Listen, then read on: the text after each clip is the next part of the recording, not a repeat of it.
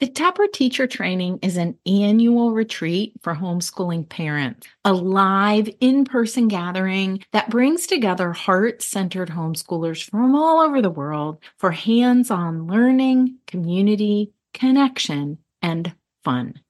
And I'd love to see you at Taproot 2024. We'll gather August 1st through 4th at a camp in northeastern Ohio for a long weekend of engaging workshops, hiking and yoga, and personal reflection.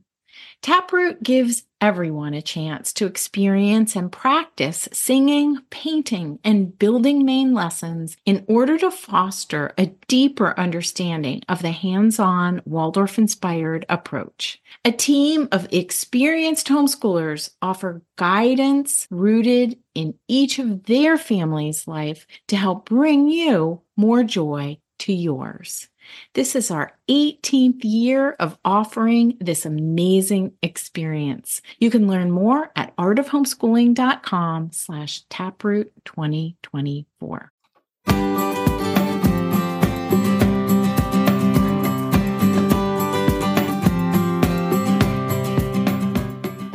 You're listening to the Art of Homeschooling podcast, where we help parents cultivate creativity and connection at home. I'm your host, Jean Miller, and here on this podcast, you'll find stories and inspiration to bring you the confidence you need to make homeschooling work for your family. Let's begin.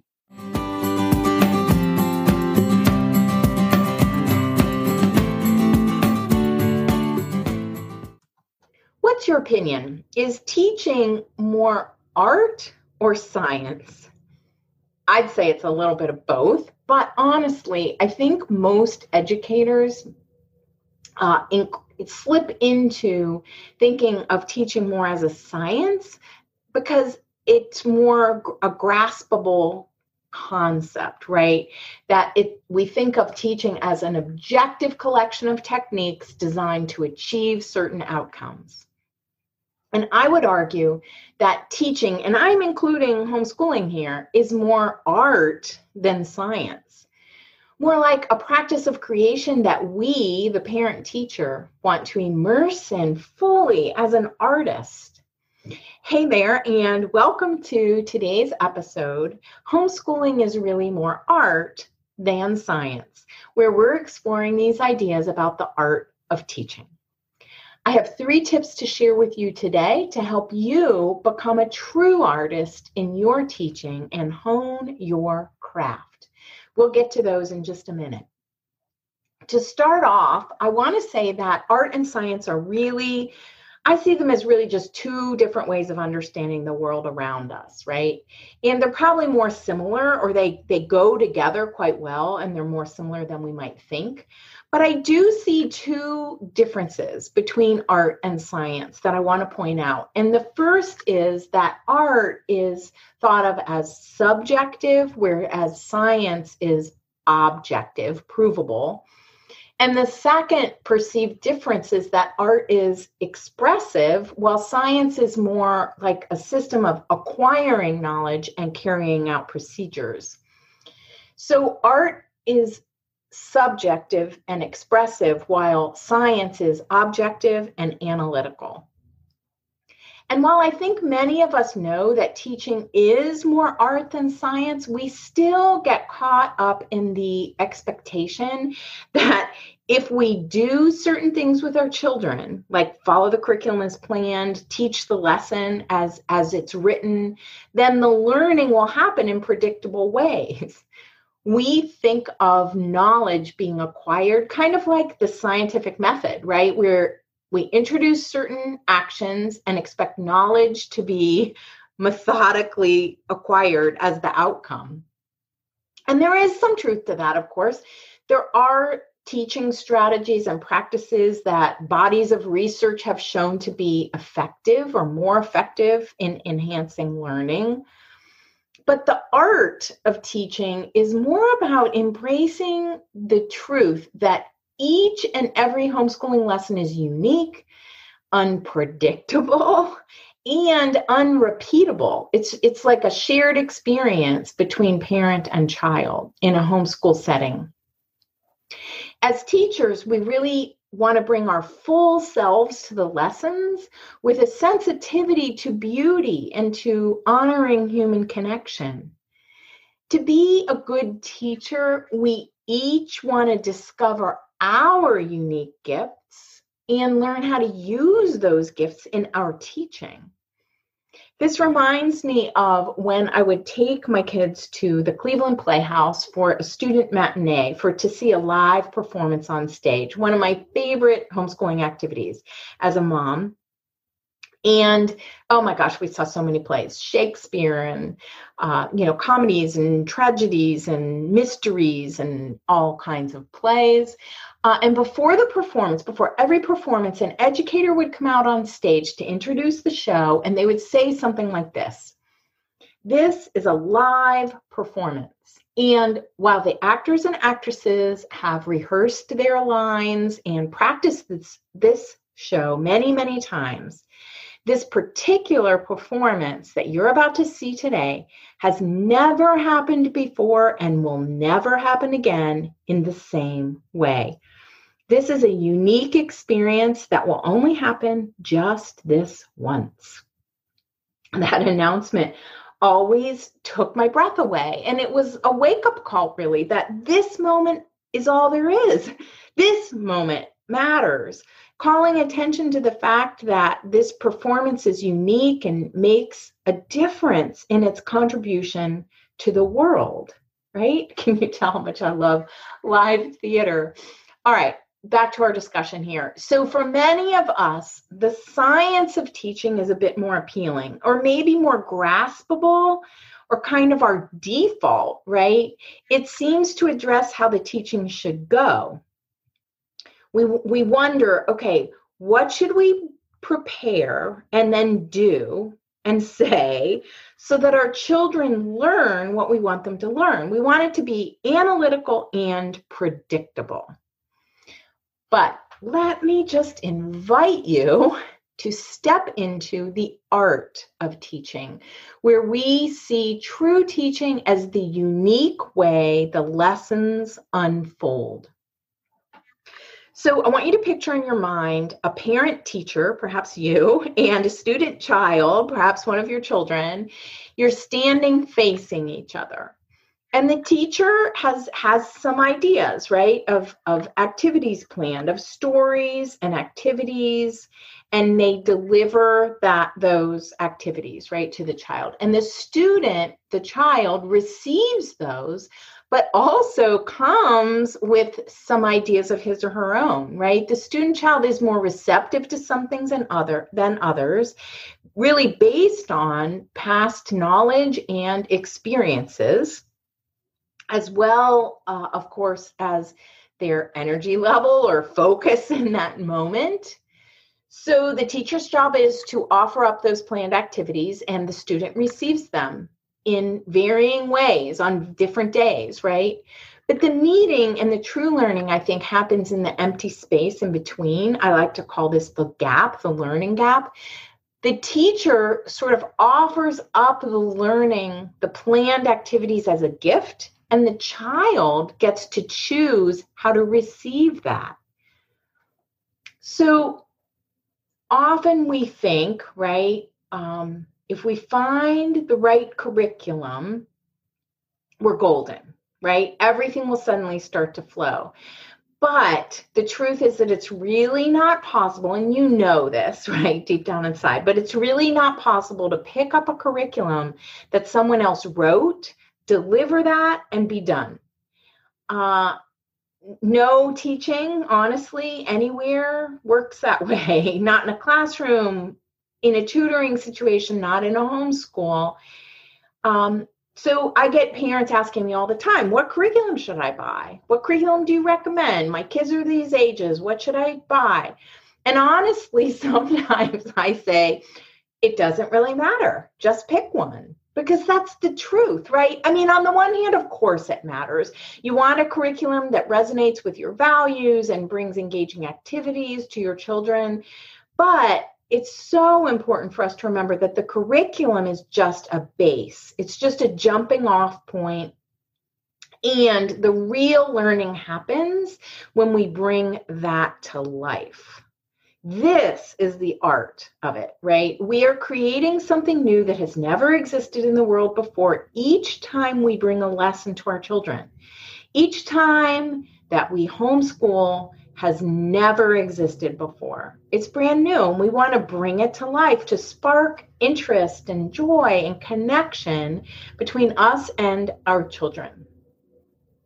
Curriculum is just a guide, even if you've created it yourself which is the most customized you can get, right? A curriculum, a purchase curriculum can be a wonderful resource to have on our shelves for us to be able to reference, to consult for ideas, but we always have to customize the curriculum to make it work for our children and our family. I think I learned that long about year five or six on in my 25 year homeschooling journey, and it really changed how I homeschooled. Because here's the the honest truth: what we need is to make a simple plan and then show up and be present with our children so that we can let the art unfold, right? We need to surrender to let the learning unfold. So, teaching is rarely predictable. Homeschooling is rarely predictable. Steiner said this, Rudolf Steiner said this to the very first teachers in training for that first Waldorf school back in 1919, almost 100 years ago. No, over 100 years ago he said to those trainees, consider yourselves to be enthusiastic amateurs. He wanted them to continue to think of themselves as enthusiastic amateurs. So, no matter how much training you have, no matter how much of an expert, quote unquote, you might be as a teacher or a homeschooler, we still want to show up as enthusiastic amateurs because we need to be open to the learning that is going to unfold, whatever that may be.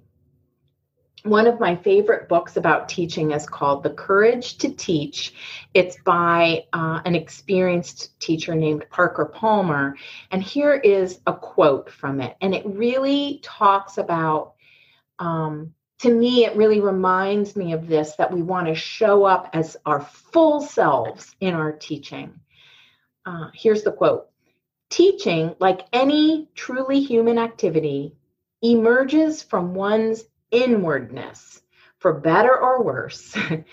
As I teach, I project the condition of my soul onto my students, my subject, and our way of being together. Oh, so powerful. So, teaching is full of the known and the unknown, both. We get both, right? The teacher and the student really create the learning together. Uh, different approaches work for different people. We need to mix and match and experiment, but we always run want to remain the, that enthusiastic amateur. Uh, and all of this um, that I'm talking about here as the art of teaching is why I renamed my mentoring business the art of homeschooling. No one else can tell you exactly how to do this, right? It's that magical combination of you, the material you're teaching, your child, the environment, and so many other factors, right? The day, the season, the energy, everybody's energy levels, etc. So I see teaching as an art, a science, and a craft, one that we practice over time and improve through experience. But what I want you to remember today is that there's really an art to homeschooling. Because as the artist in our homeschools we engage we create we then we step back.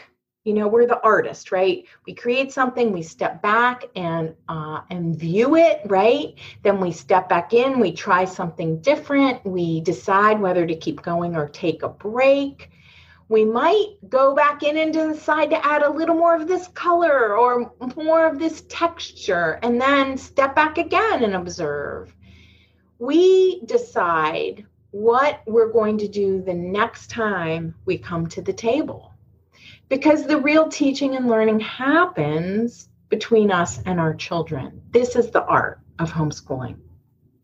All right, I have three tips for you today.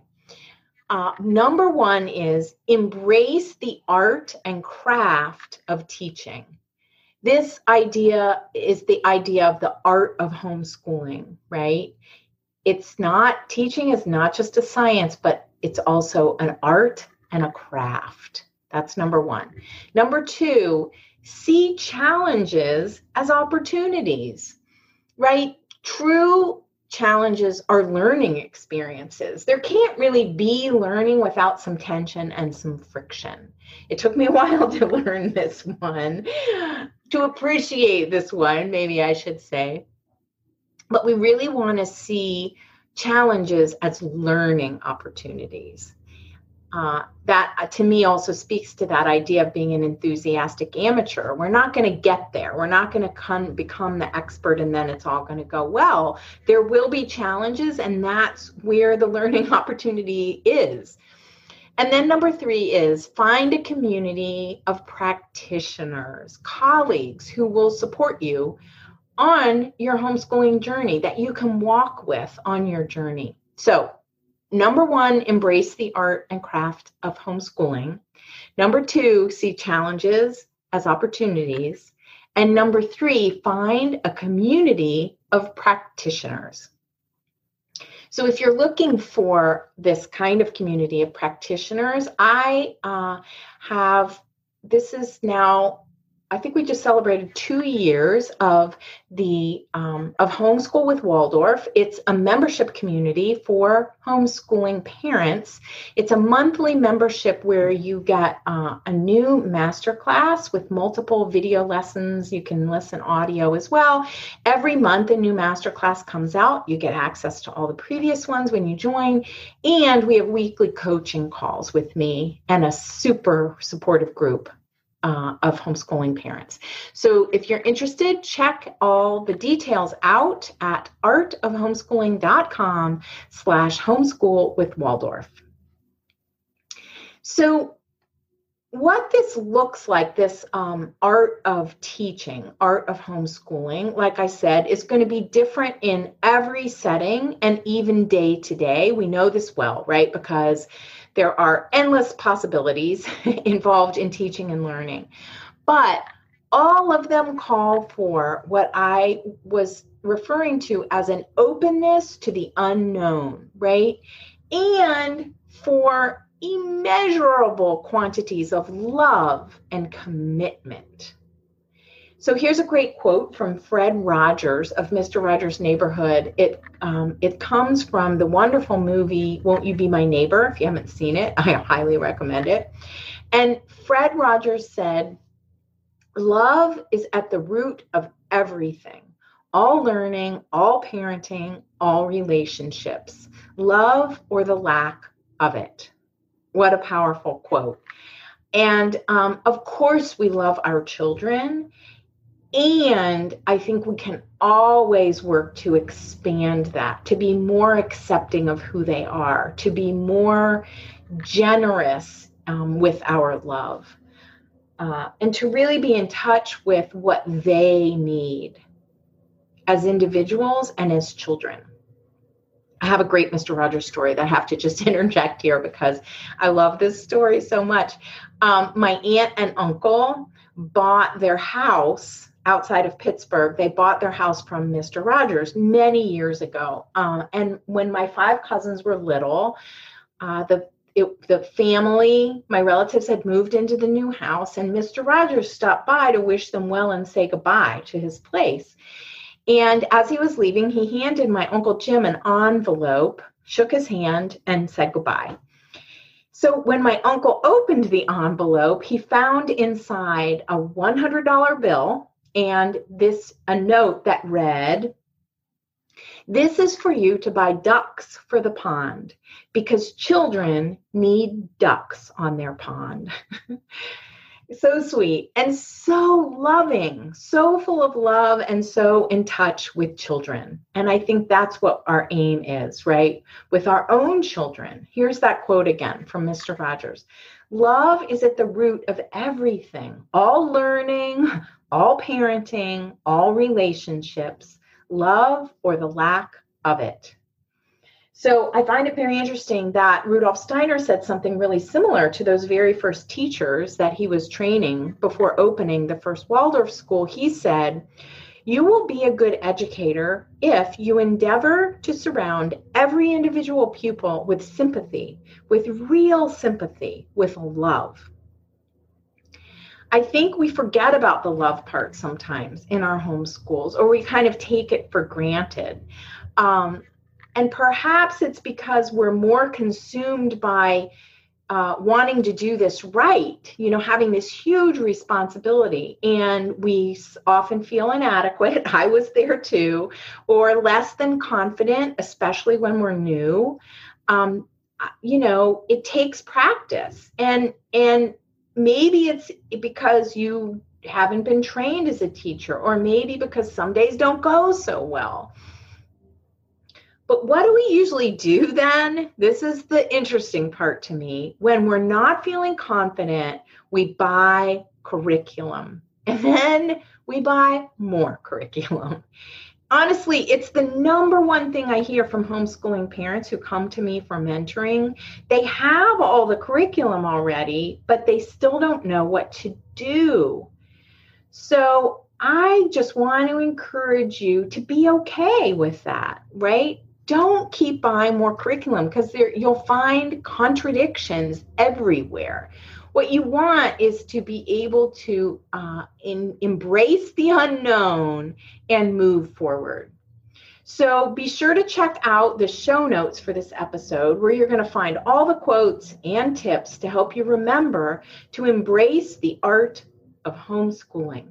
Just go to artofhomeschooling.com slash episode eight and remember these three tips embrace the art and craft of homeschooling, see challenges as opportunities, and find a community of practitioners. Thank you so much for joining me today. And I hope that these ideas for embracing the art of homeschooling bring you a sense of joy and freedom and help you relax into the lessons so that you can be fully present with your children. That's all for today, my friend. But here's what I want you to remember rather than perfection, let's focus on connection.